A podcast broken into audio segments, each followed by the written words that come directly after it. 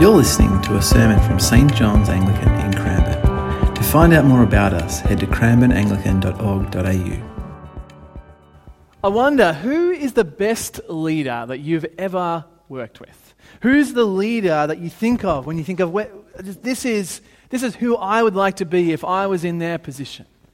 Because my guess is that for most of us, we all have experienced the flaws and strengths of the leaders around us. Some of them are great leaders, some of them are okay, some of them are mediocre, and some of them are bad. Our experience often varies when it comes to leadership. Some of us will have experienced what some have called the Peter principle. That is, when someone who is otherwise competent gets promoted again and again until they enter into a place where they are incompetent. Sometimes the problem is on our end, though. Sometimes it's our attitude, something a little bit like uh, one of my favorite clips from Ryan from The Office. Let's see if this plays. I got away with everything under the last boss, and it wasn't good for me at all. So I want guidance. I want leadership. But don't just like boss me around, you know? Like lead me. Lead me when I'm in the mood to be led. I just want, for once, that's some of our experiences. Sometimes we like being led when we're in the mood to be led. But for others, we've experienced the freedom, the kindness, the generosity that comes when we sit under good leadership. Well, over the last couple of months, we've been looking at two different kings and two different ways of leading that of Saul and of David. But now we're, we're taking a look at what they're all pointing to not just a king, but the king, King Jesus. Because regardless of whether we have experienced life giving leadership in our jobs and our workplaces, we all live life under the leadership of Jesus. We all live as followers of this King. And so, what does life under the leadership of Jesus look like?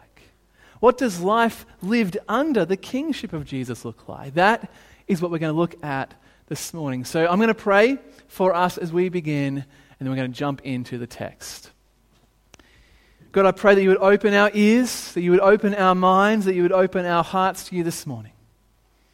God, I pray that we would get a better picture of what you are like and that we would yield our authority to you this morning.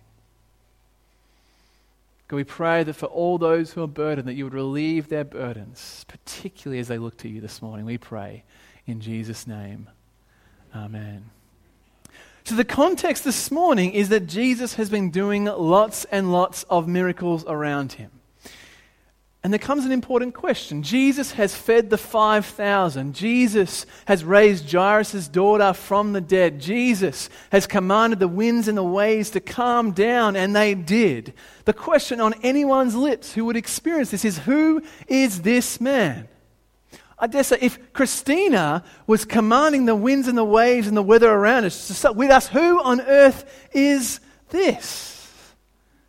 Word has got around. And Jesus, when he's praying, asks his disciple, Who do the crowds say that I am? Well, the, the, the, answers kind of vary, don't they? So they answered John the Baptist, but others Elijah, and still others that one of the ancient prophets has arisen. These are not only influential leaders in the history of Israel, these are influential prophets. They are people who not only have the ear of God, but are the voice of God. Often, when a prophet speaks, they first say, Thus says the Lord. And I think what's going on is that people are recognizing that Jesus not only has the authority of God, but he speaks as God. But then Jesus asks them the killer question. He says, Who do you say that I am?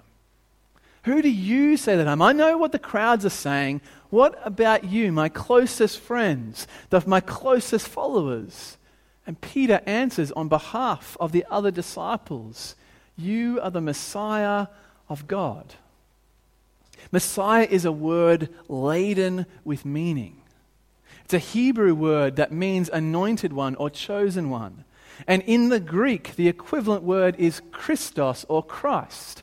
Hopefully, I'm not bursting any bubbles here that no one thought that Jesus' full name was Jesus Christ. If Jesus was applying for a bank loan, he wouldn't put down Mr. Christ. Christ is a title. It's God saying, This is the anointed one, this is the chosen one. It's word laden with meaning.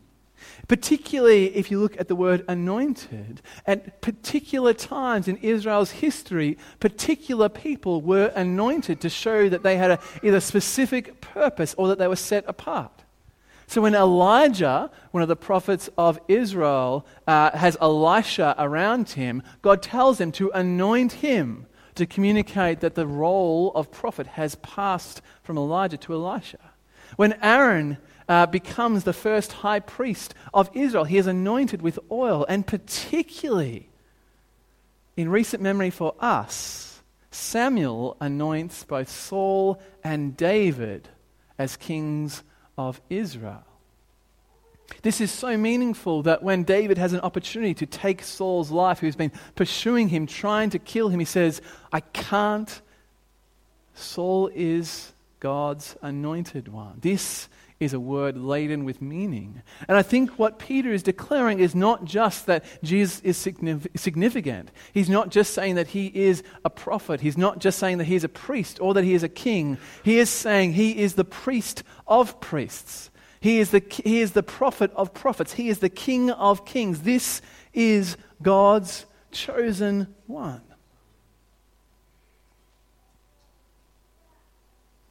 But who do you say that Jesus is?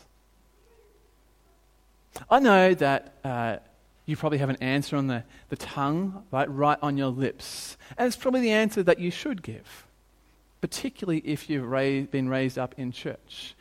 If there's anyone here this morning who's come, somehow found themselves in, has never heard of Jesus, not quite sure who we're talking about, welcome, brother or sister. But regardless of whether you're a faithful follower or whether you're a seeker searching for truth, we probably all have an idea of who Jesus is, or at least the right answer to say. At youth, a couple of Fridays ago, we were talking about Jesus and the gospel and what it might call us to. And one of our young people said, I know the right answer, and I also know the answer I want to give. How many of us have that experience, right? What is the answer you want to give to the question, Who do you say that Jesus is? Because we can know the right answer, but declare something differently in our hearts, can't we? We can say that Jesus is Lord of Lords, King of Kings, Prophet of Prophets, He's the Savior, He's the God's Son, but what do our lives, what do our hearts actually declare? I think that's what's most important. Do our lives, are our lives changed because of who we claim Jesus is? Do we make different decisions based on who Jesus is? Who do you say that Jesus is? Peter's response is God's Messiah, God's chosen one. You are the anointed one. And Jesus gives such an interesting response. He tells, he sternly ordered and commanded them not to tell anyone. This, it kind of seems like a contradiction. Jesus is going around, he's, t- he's showing his power, he's doing miracles, he's raising people from the dead, he's feeding the 5,000, and then when anyone works out who he is, he's like, shh, just be chill. And it surely has something to do with the context in which Jesus finds himself. Israel is not in control of their lands. Rome has come in, kicked them out, subjugated them. And mostly what Israel wanted was to kick Rome out. They would have understood that the Messiah has a political and military aspect to his leadership. And so if someone says the Messiah, everyone else would think, great, they're going to kick Romans out. And so Jesus is like, just, just let's turn down the dial on the political and the military aspects of the Messiah, there's something else that you need to see first. Now remember, this is the first time that one of Jesus' disciples recognizes him for who he truly is. Who do you say that I am? You are the Messiah. And the first aspect that Jesus wants to communicate when someone recognizes him is that this Messiah will suffer. This king will bleed. This king will die. He says in verse 22 the Son of Man must undergo great suffering, be rejected by the elders, the chief priests, the scribes, be killed, and on the third day be raised. Now, can I make a confession to you? Even when I was reading this passage in, in preparation, my eyes skipped over this and went straight to the next verse. Because the next verse is a Christian classic. It's the kind of thing that gets printed on coffee mugs, that books get written about. Deny yourself, take up your cross daily, and follow me. Amen. But it's so easy to skip over this aspect.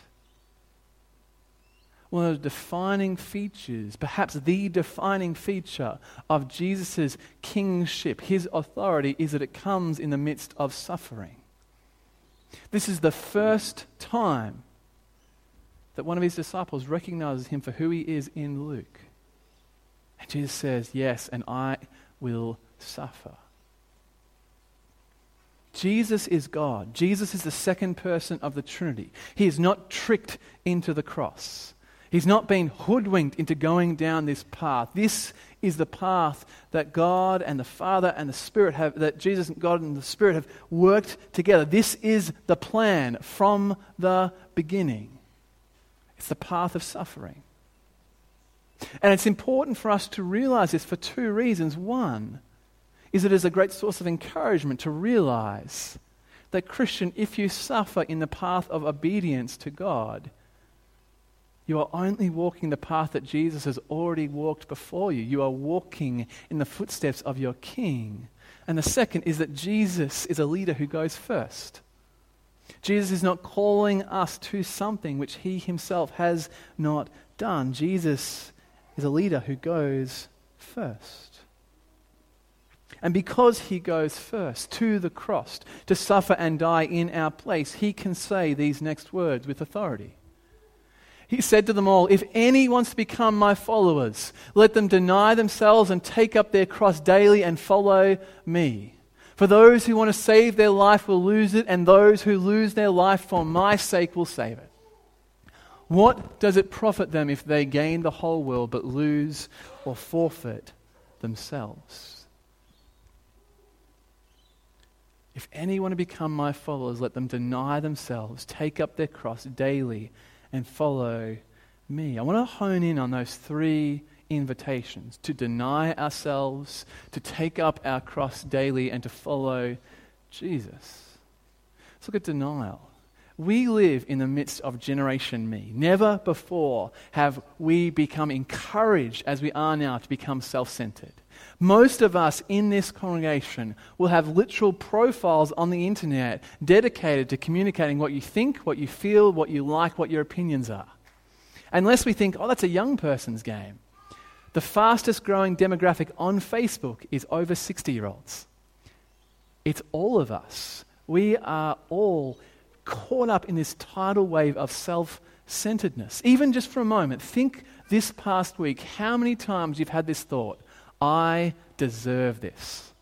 It could be thinking about cake, right? It could be thinking about online shopping, but it could also be thinking about sin. I've been good. I've done mostly the right thing. I deserve to do this thing. I deserve this. And into this tidal wave of self centeredness, Jesus steps in and declares that if I am the king, you cannot be the king. If I am the king of your life, you cannot be the king of your life anymore. If I am the captain of the ship, that means you have to step down from being captain. That means denying yourself. And I think denying ourselves, what it ultimately means is making active decisions in obedience to Jesus that are things that Jesus would choose if he were us rather than things that I would naturally choose. Can I give like just a really quick illustration? I think one thing that uh, Sarah and I have definitely struggled with and wrestled with as we've been obedient to Jesus is coming to Cranbourne. And it's not because of you guys. We love you guys with a deep and profound affection. But Cranbourne is an hour and a bit away from anyone we know or love, apart from everyone in this room. right? All our friends and family are on the other side of Melbourne. When we moved to Caroline Springs, we knew very few people. There is, I, I didn't grow up as a five year old thinking, I'd, I'd, really love to live in Cranbourne one day. Right? There's, there's results there, right? Now, the reason we're here is because we believe Jesus wants us here. And so we'd rather do the uncomfortable thing than live in comfort with our friends and family that we've grown up with all our lives. That's sometimes what denying yourself looks like. What would King Jesus ask of me rather than what I desire, what I want? Sometimes I think we worry that when Jesus says that we must deny ourselves, that we'll end up losing ourselves.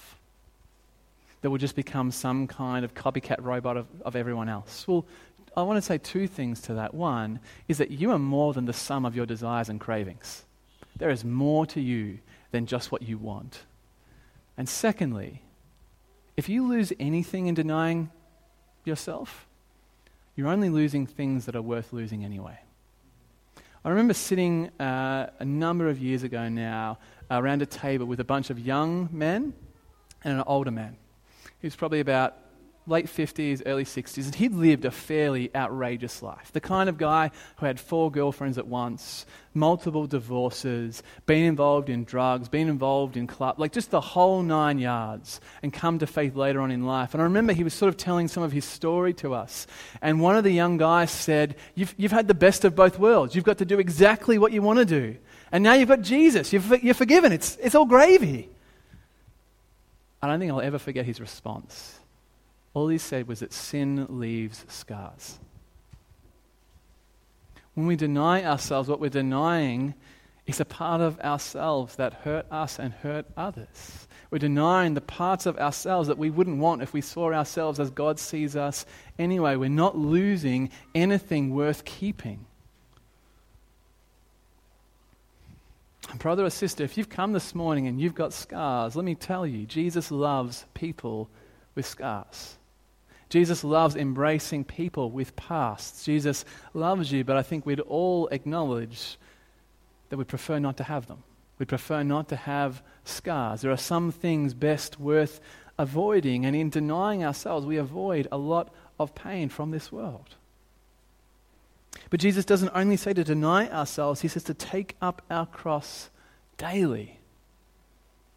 This would have been a particularly vivid illustration for the disciples. They would have experienced a man, particularly a man, who would be taken by the Roman authorities, the soldiers, literally come on to take up his cross, to leave the village and never return. Taking up your cross was a one way ticket, and there was no coming back. Taking up your cross as a Christian is a call to die. It's a call to absolute surrender. And I think, particularly in our context, this is not an atoning death on a cross. This is not a sacrificial death like Jesus was, but we walk in his footsteps. And I think, particularly for us, it might mean surrender to Jesus when we have a choice between following Jesus or the comforts of this world. Will you follow Jesus if it means losing friends? Will you follow Jesus if it means alienation with family?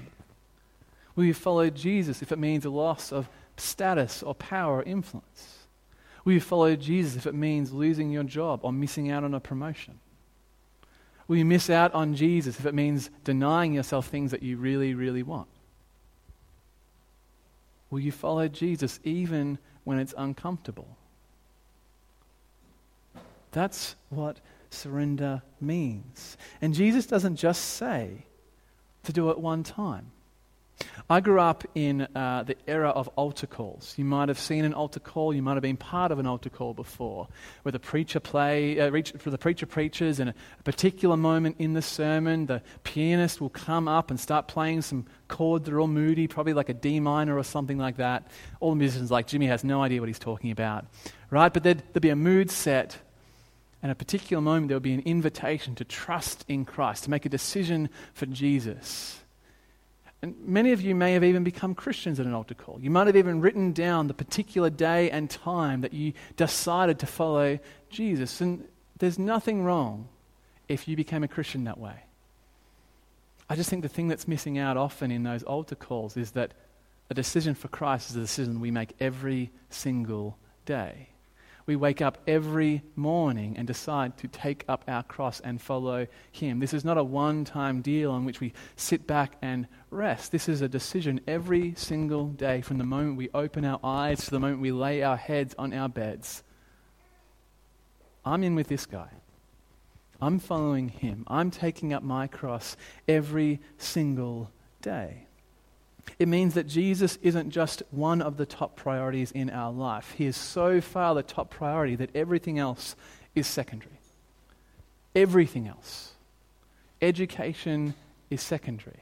Friends are secondary. Job is secondary. Even family is secondary. Now, how we follow Jesus will affect all the way that we interact with everything else in God's creation, but Jesus becomes our first priority. That's what taking up our cross daily means denying ourselves in surrender to Jesus. And the last thing that Jesus invites us to do is to follow me. You cannot be a follower of Jesus from the sidelines. You cannot be a follower of Jesus sitting on the fence, umming and ahhing. At some point, you have to get onto your feet and follow. You have to walk the same path as Jesus. Following Jesus means having your eyes set on Him and following, walking in his footsteps. Now, what Jesus asks is a lot. This is an easy believism. This is a hard call. In other places, Jesus says to count the cost before you follow me. Well, this is a cost. To deny ourselves, to take up our cross, to follow Jesus means something. It means the losing of something. It means the keeping of some things. It means a pretty intense discipleship. But can my encouragement to you be is that when we deny ourselves, when we take up our cross daily, when we follow Jesus, that's when life truly actually begins. Because in denying ourselves, we're not losing anything that we would want to keep if we saw ourselves as God sees us. In taking up our cross every single day, we're surrendering, we're surrendering our lives to the one who cares for us, who made us, who knows us, who just cares for us so profoundly that he would die on a cross for us. And following Jesus, we're only following in the footsteps he's already laid down for us. This is who we were created to be. So if you're sick of life at the moment, if you're tired and worn down, if you're beaten up by everything going on, give up the kingship of your life. Trust in Jesus. He is the King of kings for a reason.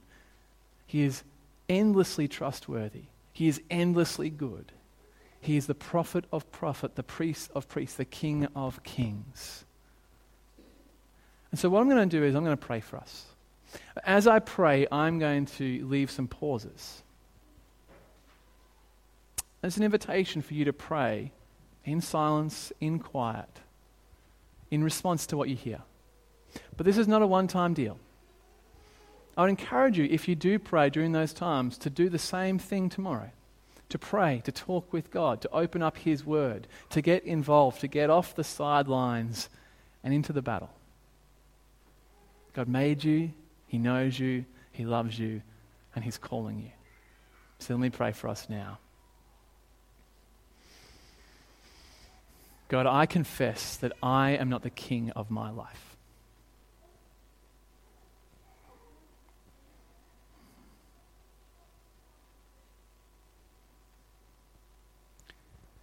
I confess that you are the king.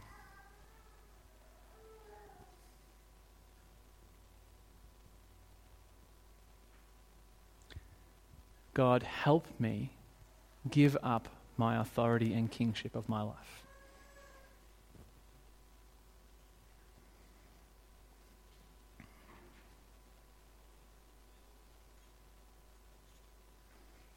Help me trust you.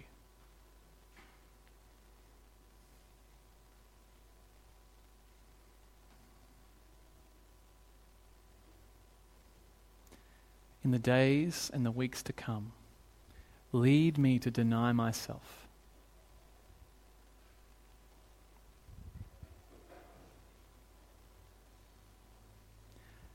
Lead me to take up my cross every day.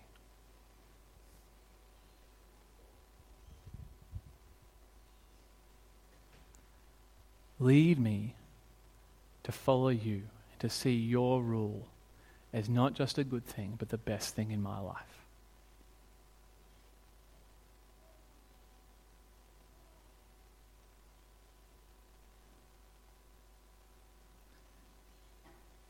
You are the Messiah of God.